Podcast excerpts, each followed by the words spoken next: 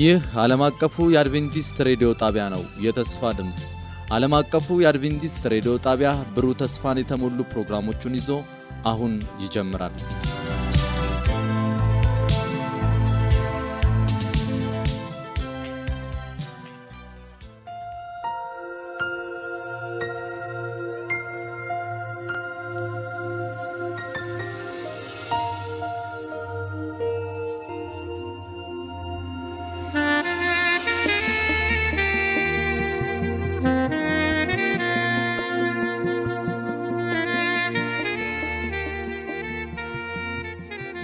ሰላም ጤና ስጥልን። የተወደዳችሁ የዓለም አቀፉ የአድቬንቲስት ሬዲዮ አድማጮች እንደምን አላችሁ?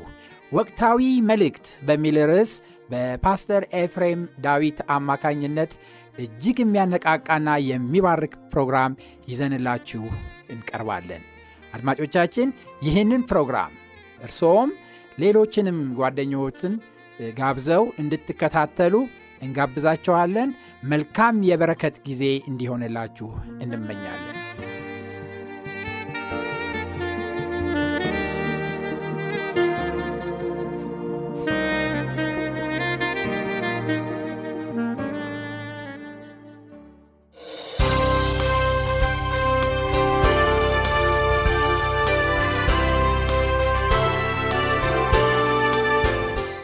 ወቅታዊ መልእክት በፓስተር ኤፍሬም ዳዊት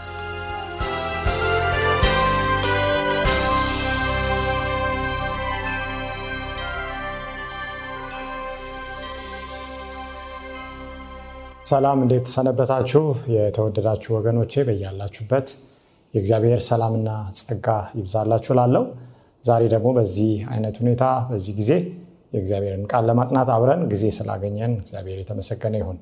እንግዲህ ባለፉት ክፍሎች እንደተከታተላችሁት ትምህርታችንን ዛሬ እንቀጥላለን። በተለይ ዛሬ ስድስተኛው ክፍል የመታተም ሚስጥርና ፍጻሜው የሚለውን ሁለተኛውን ክፍል የምናየው ይሆናል እና የመታተም ሚስጥርና ፍጻሜ ሁለተኛው ክፍላችን ይሆናል።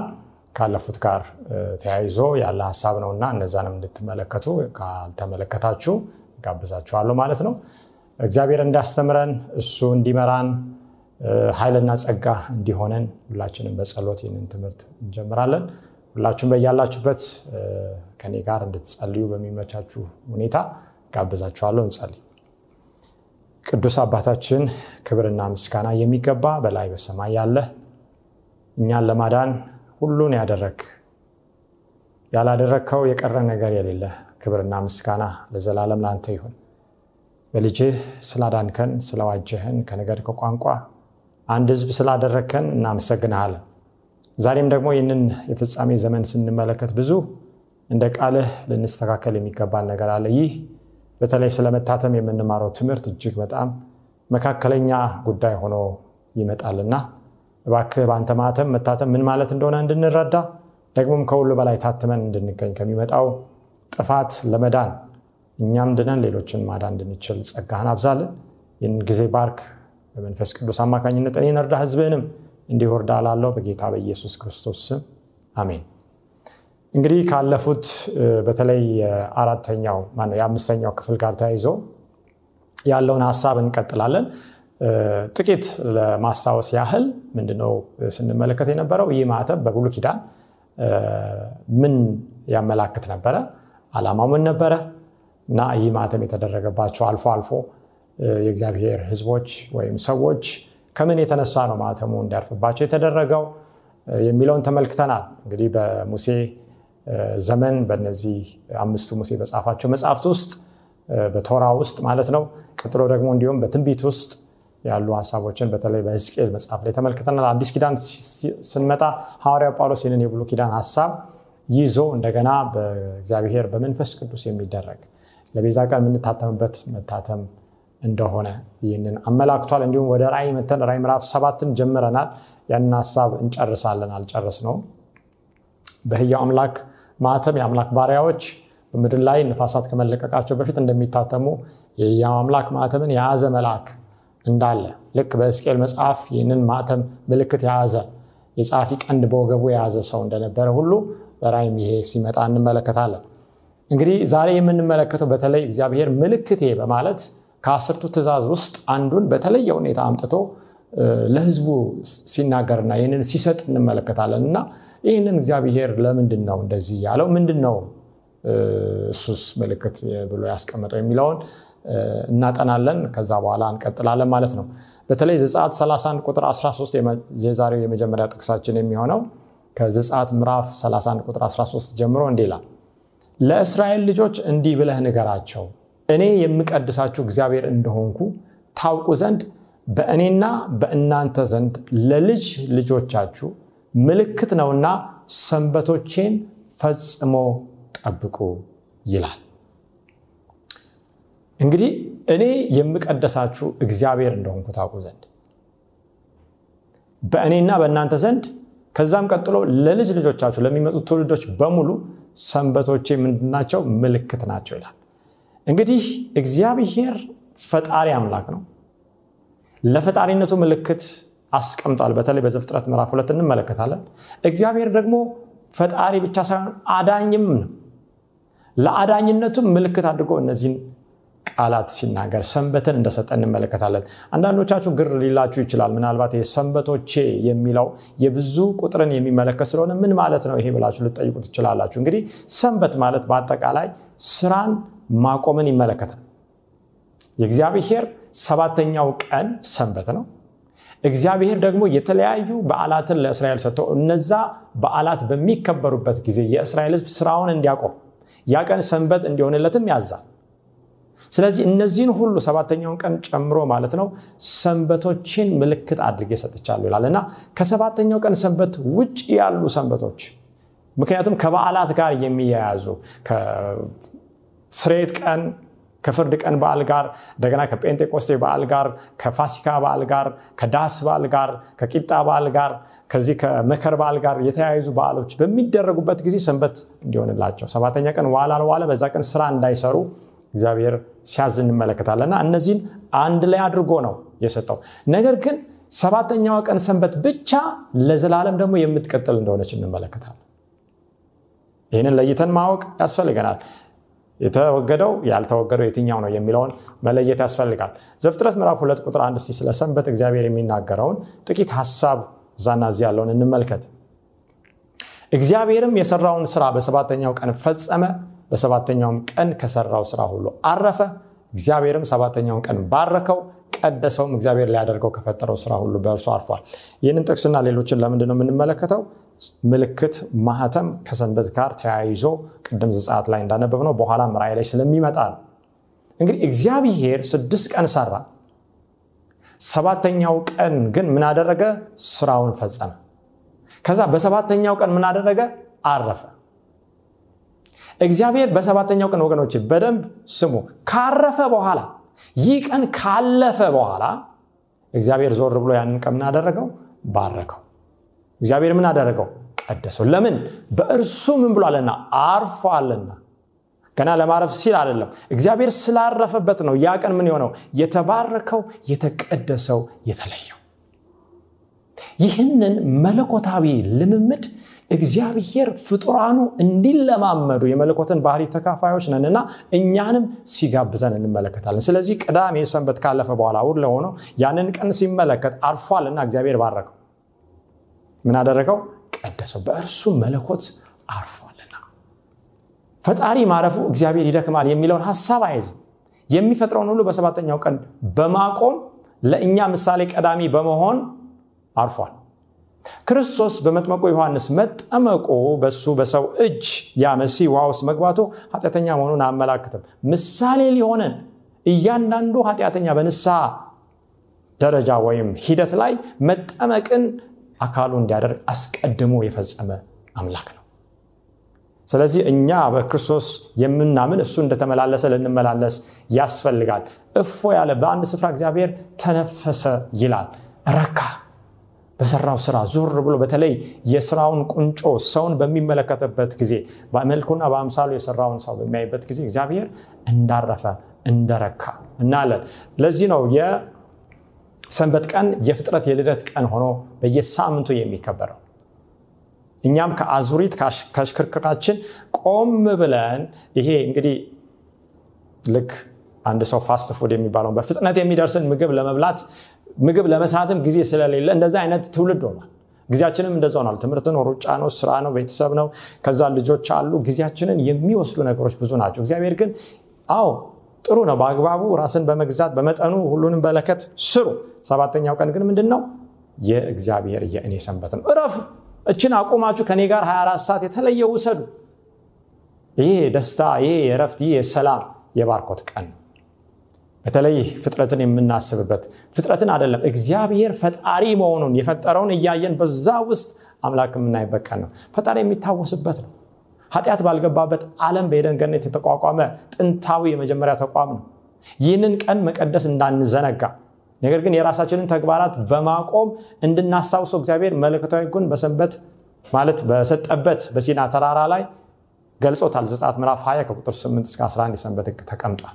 ይህ አስቀድሞ የተሰጠ ነው በኋላ ተጽፎ እንደገና ደግሞ እግዚአብሔር ሰጠ። ከአስርቱ ትእዛዝ ጋር አራተኛው የሰንበት ትእዛዝ ተደገመ በተለይ በሙሴ እጅ ይህ በጽላት ተጽፎ እግዚአብሔር በገዛ ጣቱ ለህዝቡ ሲሰጥ እንመለከታለን። ዘዳግም 513 የእግዚአብሔር የቅድስና ባህሪ ከሰንበት ጋር እንዴት ነው የሚገናኙ የሚለውን ስንመለከት አንተም በግብፅ ባሪያ እንደነበርክ አስብ። እግዚአብሔር አምላክ በጸናች እጅና በተዘረጋ ክንድ ከዚያ አወጣ። ስለዚህ እግዚአብሔር አምላክ የሰንበትን ቀን ትጠብቅ ዘንድ አዘዘ። በዘጸአት ምዕራፍ 20 ቁጥር 8 እስከ 11 እግዚአብሔር ሰማይ ምድርን ባህርን ያለባቸውን ሁሉ ፈጥሮ በሰባተኛው ቀን አርፏል። ስለዚህ እግዚአብሔር የሰንበትን ቀን ምን አደረገ? ባረከ። ስለፈጠረ ማለት ነው። እዚህ ስፍራ ደግሞ ከግብፅ ስላወጣ ስለቀደሰ ማለት ነው። እግዚአብሔር ስለለየ ከፈርዖን ከዛ ከሰራዊቱ ከኃጢአት ግብፅ ስራትን ባርነትን የኃጢአትን ቀንበር ትወክላለች። ከዛ ስላወጣ እግዚአብሔር ምን አደረገ? የሰንበትን ቀን ትጠብቅ ዘንድ አዘዘ። አስቀድሞ እግዚአብሔር ስለፈጠረ ሁሉንም ከዛም ስላረፈ የሰንበትን ቀን ሰጥ ሁለት ምክንያት አለ የፈጣሪነቱ የአዳኝነቱ ምልክት። በተለይ ወደ መስቀል ስንመጣ የአዳኝነቱን ሀሳብ እናያለን በመስቀል ላይ ጌታ የሱስ ክርስቶስ አርብ ሰንበት ከመግባቱ በፊት እንደሞተናል። የሶስት ዓመት ተኩል አገልግሎቱን ጨርሶ በዛ በሳምንቱ የመጨረሻ በስድስተኛው ማለት የሳምንቱ የመጨረሻ ቀን ሰባተኛው ከመግባቱ በፊት በስድስተኛው ቀን ምን አደረገ? ስራውን ጨረሰ። በእርግጥ እሱ በገዛ አንደበቱ በመስቀል ላይ ደሞን አንጠፍትፎ ከጨረሰ በኋላ የእግዚአብሔር ልጅ አዳኛችን መድኃኒታችን ተፈጸመ አለ መጀመሪያ ፍጥረትን ፈጽሞ ነበረ በኤደን ገነት ከአራት ሺህ ዓመታት በፊት። ከዛ በኋላ ከአራት ሺህ ዓመታት በኋላ የድነትን ስራ በቀራኒ ኮረብታ ላይ ፈጸመ። በኋላ ጌታችን ምንድን ነው የሆነው? በሰንበት ሲሰራ አናይም በመቃብር ሲያርፍ። ያንን እርጥብ ገላ ያንን ቅዱስ የሆነውን ሰውነት ወስደው ከዛ ከድንጋይ ከተወቀረ መቃብር ውስጥ ሲያስቀምጡት እናያለን። ስለዚህ በሞቱም ጌታችን ሰንበትን እንደጠበቀ እንመለከታለን። መጽሐፍ እንደሚያስረዳው ይህ ተሻለ ያልተቋረጠ የእግዚአብሔር የፈጣሪነቱና የአዳኝነቱ ምልክት ነው። ሌሎችንም ትምህርቶች ተመልከቱ። በዚህ ዙሪያ ብዙ ትምህርቶች አሉና ሕዝቅኤል ምዕራፍ 20 ቁጥር 12 የምቀድሳቸው እኔ እግዚአብሔር እንደሆንኩ ያውቁ ዘንድ በእኔና በእነርሱ መካከል ምልክት የሆኑ ዘንድ ሰንበቴን ሰጠኋቸው። አያቸው እስራኤልን ከሌላው ህዝብ የሚለየው ምልክት ሰንበት ነው። እስራኤልም የተለየ ህዝብ የሚያደርገው ሌላው የማይጠብቀውን ሰንበትን መጠበቁ ነው። በጥንት ጊዜ ሄዳችሁ እስራኤል በምድረ በዳ እየሄደ ወደ ከነአን ምንድን ነው ከሞዓባውያን ከነዚህ ከአሶራውያን ወይም ከሌሎች ህዝቦች ከፈሪዛውያን ከተለያዩ ህዝቦች አዛም ማለት ነው ከአሜለቃውያን የሚለያቸው ምንድን ነው ብላችሁ ብትጠይቁ የእግዚአብሔርን ሰንበት መጠበቃቸው። በዛ ቀን ሌላው ይሰራል እነሱ አይሰሩም። በዛ ቀን ሌላው የፈለገውን ያደርጋል እነሱ ግን ያርፋሉ። ከአምላክ ጋር የተቀደሰ ጉባኤ አድርገው ጊዜ ይወስዳሉ። ስለዚህ ይሄ ምልክት ይሆን ዘንድ ሰንበቴን ሰጠኋቸው የምቀድሳቸው እኔ እንደሆንኩ የማድናቸው እኔ እንደሆንኩ። የእግዚአብሔር ፈጣሪነት እንዲሁም ቀዳሽነት ወይም አዳኝነት የማይቋረጥ መለኮታዊ ባህሪ ነው። እግዚአብሔር ዛሬ ብቻ አይደለም ወይም ነገ ብቻ አይደለም ወይ ትላንት ብቻ አይደለም አልፋ ኦሜጋ ነው ሁሌም መፍጠር ይችላል ሁሌም ማዳን ይችላል። ዛሬም የእርሱ ፍጡር የሆንን ከመንፈሳዊ ግብፅ የኃጢአት ባርነት የወጣን እኛ ሰዎች በልጁ በኢየሱስ ክርስቶስ አማካኝነት የተቀደስን ሁሉ ይህ ምልክት እንዲሆንልን ተሰጥቶናል። በብሉ ኪዳን ለእስራኤላውያን ብቻ አይደለም እንደ ትእዛዙ ልናርፍ ከሌሎች ቀን ለይተን እንድንቀድሰው። በመላው አዲስ ኪዳንም ወገኖች አንድም ስፍራ ቢሆን ይህ ህግ ለመሻሩ መረጃ ፍንጭ የሚሆን ጥቅስ አንድ ቁጥር አናገኝም ህጉ ከመሻር ይልቅ በውስጣችን እንዲታተም ቃሉ የሚያመጣው ሁለንተናዊ ለውጥ በህይወታችን በስራችን እንዲንጸባረቅ የእግዚአብሔር ፍቃድ ነው እንዳየ ነው በግንባራችን መሀል ላይ ይህ እውነት ከሌሎች እውነት ጋር ተደምሮ ማለት ነው። ይታተም ዘንድ በእጆቻችንም ስራ እግዚአብሔርን ቀን በመጠበቅ እንዲገለጥ ይህ የእግዚአብሔር ፈቃድ እንግዲህ ትምህርታችንን ስንቀጥል ሳለ ዕብራውያን 8 10 እንዲህ ይላል ህጌን በልቦናቸው አኖራለሁ በልባቸው ምን እላለሁ? እጽፋለሁ። ልብ የሚለው አእምሮን ነው የሚወክለው። ወገኖች ተመልክተናል። ልባችን ላይ ያለው የደም ዝውውርን የሚያመላክት ስፍራ ሳይሆን ይህ እግዚአብሔርን በፍጹም ልብህ በምንስ? በፍጹም ሀሳብህ ምን በለው? ውደደው። በፍጹም ኃይል በፍጹም ነፍስ የሚለውን እንመለከታለን። ህጉ ከመሻር ይልቅ ይልቅ የማይሻር የማይፋቅ ቦታ በነርቮቻችን መካከል በእግዚአብሔር ጣት እጽፈዋለሁ እኔ። በዛ በማሰቢያችን በዛ ማዕከል ላይ እኔ እጽፈዋለሁ። ዕብራውያን ነው ሐዋርያው ጳውሎስ ነው የሚጽፈው። አዲስ ኪዳን ከህጌ ከዘጠኙ አስቀምጬ አንዱን አወጣለሁ የሚል ምንም አይነት ቃል በኢየሱስም በሐዋርያትም አልተነገረም። ይህ ከቆየ በኋላ በቤተ ክርስቲያን የመጣ ትምህርት ነው። የእግዚአብሔር ቃል በተለይ አንዱ ሰንበት ተሽሯል የሚለው ኢሳያስ 8 16 ምስክሩን እሰር በደቀ መዛሙርቶች መካከል ህጉን ምንበል አትም። አያችሁ ማህተሙ ህጉ ነው ምክንያቱም እግዚአብሔር በቃሉ ኢሳያስ 8 16 ህጉን በደቀ መዛሙርቶቼ ላይ አትም። ምስክሩን ምንበል ደግሞ? እሰር። የእግዚአብሔር ህግ? የእግዚአብሔር ምስክር? አዎ የእግዚአብሔር ምስክር። በተለይ በአዲስ ኪዳን ስንመጣ ተጨማሪ የሆነ የብሉ ኪዳንን ይዞ አዲስ ሀሳብ ይይዛል። ራይ ምዕራፍ 12 ቁጥር 17 ሴቲቱን ያሳደደው ዘንዶ ለምንድን ነው የእግዚአብሔርን ትእዛዝ ስለሚጠብቁ ከሴቲቱ የቀሩት ዘሮች የክርስቶስም የኢየሱስ ምስክር ስላላቸው ነው። ራይ 19 10 መልአኩ ለዮሐንስ ምንድን ያለው? ለሐዋርያው የኢየሱስ ምስክር የትንቢት መንፈስ ነውና ይላል። እውነተኛ ትንቢት እውነተኛ የትንቢት መንፈስ ስጦታ የትንቢት መንፈስ የሚያርፍባቸው ነቢያት እንዴት ይፈተናሉ? እንዴት ይለያሉ? መጽሐፍ ቅዱሳዊ መስፈርት ምንድን የሚለውን ከአንድ እስከ አራት አይተናል እና ያንን ደግማችሁ እንድትመለከቱ ያላያችሁም ደግሞ እንድታዩ ጋብዛችኋለሁ። እንግዲህ ማህተሙ ምንን አካቷል የሚለውን እኔ ዘጻት 211 በማህተሙ ላይ ያሉ ሶስት ነገሮችን ያስቀምጣል። ወይም በአጠቃላይ በዓለም ላይ አንድ ማህተም አንድ ሲል ወይም ማንኛውም አይነት ደብዳቤ ወይም ሌላ ነገር የሚታተምበት ማህተም የሚያካትተው ነገር አስቀድሞ በእግዚአብሔር ህግ ላይ አለ። ይህ ማህተም ለዚህ ነው ህጉን አትም የሚለው። ዘጻት 211 እግዚአብሔር በስድስት ቀን ሰማይና ምድርን ባህርንም ያለባቸውን ሁሉ ፈጥሮ በሰባተኛው ቀን አልፏል እንደገና እንመልከተው። ማን? እግዚአብሔር። የእግዚአብሔር ማዕረግ እዚህ ጋር አለ ፈጥሮ ይላል ፈጣሪ ነው። የግዛቱ ወይም የፈጠረው ምንና ምን ነው ሰማይና ምድርን ባህርን ያለባቸውንም ሁሉ። እንግዲህ ሶስት ነገር ይይዛል ማህተም ዛሬ የኢትዮጵያን መሪ ጠቅላይ ሚኒስተር ብንወስድ ምንድን ነው ማዕረጋቸው? የኢፌድሪ ጠቅላይ ሚኒስተር ነው። ስለዚህ ይሄ ይቀድማል። ከዛ በኋላ ስማቸው ማን ነው? ስማቸውን ታውቃላቸው ስማቸው ይመጣል። ከዛ በኋላ አገርም የኢፌድሪ ብያለው የኢትዮጵያ ጠቅላላ ግዛት ወይም የአሜሪካውን እንውሰድ የአሜሪካ ምን ፕሬዚደንት ምን ያህል የአሜሪካን ግዛት በሙላት ከዛ በኋላ ስማቸው ይመጣል? ስለዚህ ሶስት ነገር ማዕረግ ስምና ግዛት። ይህ ማህተም ላይ ከሌለ ማህተም ህጋዊ አይደለም።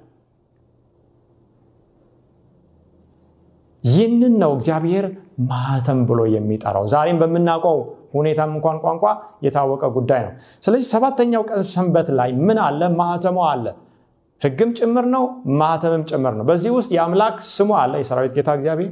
ማዕረጉ አለ ፈጣሪ። ግዛቱ አለ ሰማይና ምድር። ይህ አንድ ማህተም ሊይዝ የሚገባውን ሁሉ እንዳካተተ እንመለከታለን። የማንኛውም የምድራዊ መንግስት መሪ ንጉስ ፕሬዚዳንት ጠቅላይ ሚኒስተር ማህተም ስምን ማዕረግን ግዛትን ካላጠቃለለ ማህተሙ ያረፈበት ንብረት ወይም አንድ ደብዳቤ ዋጋ የለው ይህ ማህተም የሚያርፍበት ሰነድ ህጋዊነቱ ባለቤትነቱ የማን ስለመሆኑ የተረጋገጠ ጉዳይ ነው አከራካሪ አይደለም። ከላይ የተብራሩትን ሀሳቦች ስናጠቃልል ራይ ሰባትን በተለይ ስናይ ከአንድ እስከ ሶስት ያለውን ባለፈው ተመልክተናል። የሚገለጠው የህያው አምላክ ማተም በምድር ላይ ጥፋት ከመምጣቱ በፊት ነው። ወገኖች ከረፈደ በኋላ የምናለቅ ሰዎች እንዳንሆን ከረፈደ በኋላ ደጁን የምናንኳኳ ጌታ ሆይ ጌታ ሆይ ክፈትልን የምንል ሰዎች እንዳንሆን ነው እግዚአብሔር ይህንን የሚነግረን። ስለዚህ ከጥንት ከብሉ ኪዳን እንደተመለከት ነው በክርስቶስ እውነት ላይ ፈጽሞ በተመሰረቱት ላይ ይታተማል። ኃጢአትን በሙሉ ከህይወታቸው በክርስቶስ ደም አማካኝነት ባስወገዱት አስርቱን ትእዛዝ በሙሉ እንዳልተሻሩ በሚያምኑት እና በሚጠብቁት ላይ በአእምሯቸው የተቀበሉ በእውነት ላይ በመመስረት የክርስቶስን ባህሪ ከጸጋው የተነሳ በህይወታቸው ለማንጸባረቅ በወሰኑ ሰዎች ላይ በክርስቶስ የሱስ ደም አማካኝነት ያለ ነቁጥ ያለ ባህሪ ግድፈት መኖር እችላለሁ ብለው በሚመላለሱ ሰዎች ላይ እነዚህን የአምላክ ባሪያዎች ግንባር ላይ እንደሚታተም የተነገረ ትንቢት ነው። እነዚህን የሚመጣው ሞት የሚመጣው ንፋስ አያጠፋም። ለምን? በመንፈስ ቅዱስ ለቤዛ ቀን ታተመዋል ወገኖች እንግዲህ የአምላክ ማህተም ይሄ ከሆነ ሚስጥሩ ይሄ ከሆነ እኛን ልናጠናውና ብዙ ልናውቅ የምንችለው ነገር ቢኖርም ዋናው ሀሳብ ፍሬ ሀሳቡ ይህ ከሆነ ከዚህ ማህተም ውጭ ያለውን ደግሞ ማወቅ ያስፈልገናል። እግዚአብሔር እንግዲህ በባሪያዎቹ ላይ ይህንን ሲያትም ሌሎች ግን በምርጫቸው ዓለምን የሚያስተው ዲያብሎስ ከላይ እስካሁን ካየነው በተገለጸው ከዛ በተቃራኒ በአውሬው ምልክት እንዲታተሙና ለጥፋት እንዲዘጋጁ ያደርጋል አያችሁ? ለእያንዳንዱ ነገር ሰይጣን ምናለው ማታለያ አለው። ተመልክተናል ባለፈው። እግዚአብሔር የሶስቱ መላእክት መልእክት አለው። ራይ ምዕራፍ 14 ሴጣንም የሶስቱ መላእክት መልእክት አለው። ምክንያቱም በራይ ምዕራፍ 16 ተመልክተናል። ከዘንዶ ከአውሬው ከሐሰተኛ ነቢይ ሶስት ጓጉንቸሮች እርኩሳን መናፍስት። እነዚህ የአጋንንት ምንድናቸው? መናፍስት ናቸው እነዛ ቅዱሳን መላእክት ናቸው እግዚአብሔር ባሪያዎች ናቸው። በመንፈስ ቅዱስ በተለይ በትንቢት መንፈስ ሆነው የእግዚአብሔርን ስራ ለመስራት አለምን ወደ እግዚአብሔር አንድ ጎራ እንዲገባ ጥሪ የሚያስተላልፉ የወንጌል መልእክተኞች ናቸው። የመጀመሪያው መልአክ መልክ ሁለተኛው ሶስተኛው ከ 14 ከ6 እስከ 12 የዘላለምን ወንጌል የፍርድን ሰዓት የሚያውጀው ከዛ በኋላ ደግሞ ባቢሎን እንደወደቀች የሚናገረው ሰዎች ለአውሬው እንዳይሰግዱ ለምልክቱንም እንዳይቀበሉ እንዳይጠፉ የሚጠራ የእግዚአብሔር መንፈስ ነው። ይሄኛው ስራ 16 ከዘንዶ ከአውሬ ከሐሰተኛ ነቢይ አፍ የሚወጣው እርኩሳን መናፍስት ምልክት ድንቅን እያደረጉ በእግዚአብሔር ቀን ለሚሆነው ነገስታትን ለማዘጋጀት ሰዎችን በአንድ ጎራ ለመክተት ወደ ምድር ሁሉ እንደሚወጡ ያስተምራል። የእግዚአብሔር ማህተም አለ የአውሬው ምልክት አለ። የእግዚአብሔር መንገድ አለ የሴጣን መንገድ አለ። ይሄ ወደ እውነት ወደ ህይወት ይመራል ይህ ወደ ውሸት ወደ ሞት ይመራል ማለት ነው። እንግዲህ ከዚህ በተቃራኒ በራእይ መጽሐፍ የተወሳው አውሬ ወይም የክርስቶስ ተቃዋሚ ሀሳዊው ክርስቶስ ማለት ነው። ማን እንደሆነ እንዲሁም ምልክቱ ምን እንደሆነ ይህንን ምልክት ደግሞ ሰዎች ከምን የተነሳ በግንባሮቻቸውና በእጆቻቸው ላይ እንደሚቀበሉ የሚያስከትለው ውጤት ምን እንደሆነ በደንብ አብራርተን ማየት ከዛ መደምደሚያው ላይ መድረስ ያስፈልጋል። ይህንን እየጸለያችሁ እንድትመለከቱ እጅግ በጣም ወሳኝ ነውና ወገኖቼ እጋብዛቸዋለሁ ራይ ምዕራፍ 14 ቁጥር 9 ይህንን የአውሬው ምልክት ምን እንደሆነ ያስተዋውቀናል። መጀመሪያ ይነግረናል።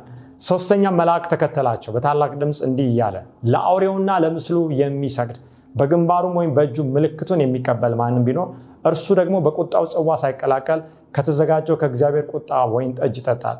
በቅዱሳንም መላእክትና በበጉ ፊት በእሳትና በዲን ይሰቃያል። የስቃያቸውም ጢስ ለዘላለም እስከ ዘላለም ድረስ ይወጣል። ለአውሬውና ለምስሉም የሚሰግዱ የስሙንም ምልክት የሚቀበል ሁሉ ቀንና ሌሊት እረፍት የላቸውም ይላል። እግዚአብሔር ማተም የአውሬው ምልክት። በአውሬ ምልክት የሚታተም በእግዚአብሔር ቁጣ ይጠፋል ልክ የእግዚአብሔር ማተም በሰው ግንባር እጅ ላይ እንደሚታተም የአውሬውን ምልክት እንዲሁ ይታተማል። በግንባሩ ወይም በእጁ ምልክቱን የሚቀበል በጣም ይደንቃል። ስለዚህ ይህ የሶስተኛው መልአክ መልእክት የመጨረሻው ዘመን መልእክት ነው። በእርግጥ የምህረት ጥሪ ነው የማስጠንቀቂያ ደወል ነው። እጅግም ደግሞ ለሰው ልጆች ሟች ለሆኑት ሰዎች የተሰጠ የከበረ በአንድ በኩልም እጅግ የሚያስፈራ መልእክት ነው። ካልተቀበል ነው ምክንያቱም የሚከተለው ነገር ምንድን ነው በበጉና በእግዚአብሔር ፊት ተሰቃይተው ለዘላለም እንደሚጠፉ ያስተምራል። እንግዲህ ይህንን እያንዳንዱን እናያለን። ሴጣን ለእያንዳንዱ የእግዚአብሔር እውነት የራሱ የሆኑ ተቃራኒ ማሳሳቻ ማታለያ በማበጀት እውነትን እስከ መጨረሻው ድረስ እንደሚዋጋ ማወቅ አለብን። በዚህም ብዙዎችን ያስታል። መጽሐፍ ቅዱስ አስረግጠው ይነግረናል የእግዚአብሔር ምልክት እውነትን አምነው በተቀበሉት ባሪያዎች ላይ ለመዳን ቀን የእግዚአብሔር ማተም ሲታተም ይህንን ባልተቀበሉት ላይ ግን ለመጥፋት ደግሞ የአውሬው ምልክት ይታተማል። ስለዚህ በራይ መጽሐፍ የምናየው ምንድን ነው ሁሉም ሰው ይታተማል። የሚቀር የለም። መሀል ሰፋሪ የሚሆን የለም። የአውሬ ምልክት ምን እንደሆነ ከማየታችን በፊት አስቀድመን ይህ አውሬ ተብሎ በራይ መጽሐፍ የተወሳው ማን እንደሆነ ለመገንዘብ የተወሰኑ ሀሳቦችን አብረን እንድንመለከት እጋብዛቸዋል እንግዲህ ጸረ ክርስቶስ ወይም ሐሳዊ ክርስቶስ የሚለው ሐሳብ በዳንኤል ምዕራፍ 7 ላይ ትንሽ ቀንድ በመባል ተጠቅሷል። በሁለተኛ ተሰሎንቄ ምዕራፍ 2 ከቁጥር 3 እስከ 4 የአመፅ ሰው የጥፋት ልጅ ተብሎ ተቀምጦ በራይ ምዕራፍ 13 ከ1 እስከ 10 ደግሞ አውሬ በመባል ተጠቅሷል። እንግዲህ የተለያየ ስም ነው። ትንሽ ቀንድ የአመፅ ሰው የጥፋት ልጅ አውሬ። ሶስቱም ወይም እነዚህ ስንት ናቸው? አራቱም ቢሆኑ ማን ነው የሚጠቅሱት ጸረ ክርስቶስን ነው የሚጠቅሱት። እንግዲህ ሰይጣን የእግዚአብሔር ልጅ ተቃዋሚ የልዑል ተቃዋሚ እንደሆነ እናውቃለን። ምክንያቱም ኢሳያስ ምዕራፍ 14 ላይ ባለፈው ተመልክተናል። በልዑልም እመሰላለሁ የሚለው ነው። ይሄ የታወቀ ነው። ሀሳዊው ነቢይ ሰይጣን እንደሆነ ተመልክተናል። ማቴዎስ ምዕራፍ 10 የዚህን ዓለም ሀብት አሳየ ወድቀ ብትሰግድልኝ ይሰጣለሁ የዚህ ዓለም ሀብት ሰባኪ ሀሰተኛው ነቢይ ሰይጣን እንደሆነ የታወቀ ነው። ዘንዶ ሰይጣን ነው። ለምን? ክርስቶስ በሚወለድበት ጊዜ ሄሮድስ አማካኝነት በሮም አማካኝነት ለማጥፋት ለመዋጥ ዘንዶ በሴቱ ፊት ቆሟል። በእነዚህ መንግስታት ከነዚህ ኃይላት ጀርባ ይሰራል። ግን ሰይጣን ሁሌ ወኪል አድርጎ በዚህ ምድር ላይ የሚያስቀምጠው ምናለ አካል ወገኖች እግዚአብሔር ከጥንት ጀምሮ ከብሎ ኪዳን ጀምሮ ህዝቡን ወኪል አድርጎ አገልጋዮችን ወኪል አድርጎ እነዛን ነቢያት እነዛን ካህናት ያስቀምጣል ሰይጣንም በዚህ ምድር ላይ የራሱ ምን አለው? ወኪል አለው። የራሱ ቤተ እምነት የራሱ ድርጅት አለው። ምክንያቱም እግዚአብሔር በኦርጋናይዜሽን በድርጅት ይሰራል ሰይጣንን በድርጅት ይሰራል። ምክንያቱም ልክ የእግዚአብሔርን በማስመሰል በእግዚአብሔር ስም ነው የሚያስተው በሰይጣን ስም አይደለም። ዛሬ የጣዖታትን ስም ሰጥቶ አይደለም የሚያስተው።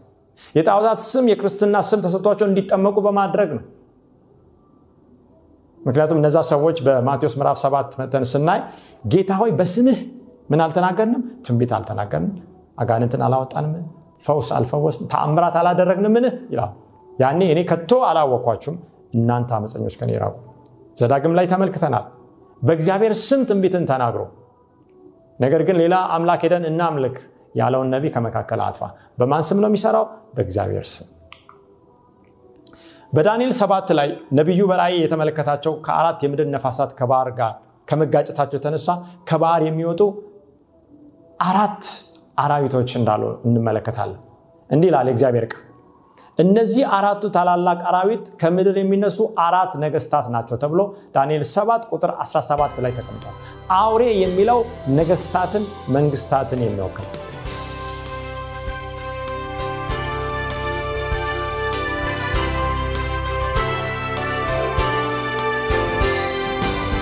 በዛሬው መልእክት እጅግ እንደተባረካችሁ እናምናለን። አድማጮቻችን ላላችሁ ጥያቄና አስተያየት በመልእክት ሳጥን ቁጥራችን 145 በስልክ ቁጥራችን 0910 82 81 82 ላይ ብታደርሱን አስፈላጊውን መረጃ ልንሰጣችሁ ዝግጁ ነን። በሚቀጥለው ፕሮግራም ተከታዩን ትምህርት ይዘንላችሁ እስከምንቀርብ ድረስ የእግዚአብሔር ጸጋና በረከት ከሁላችሁ ጋር ይሁን። ደና ሆኖልን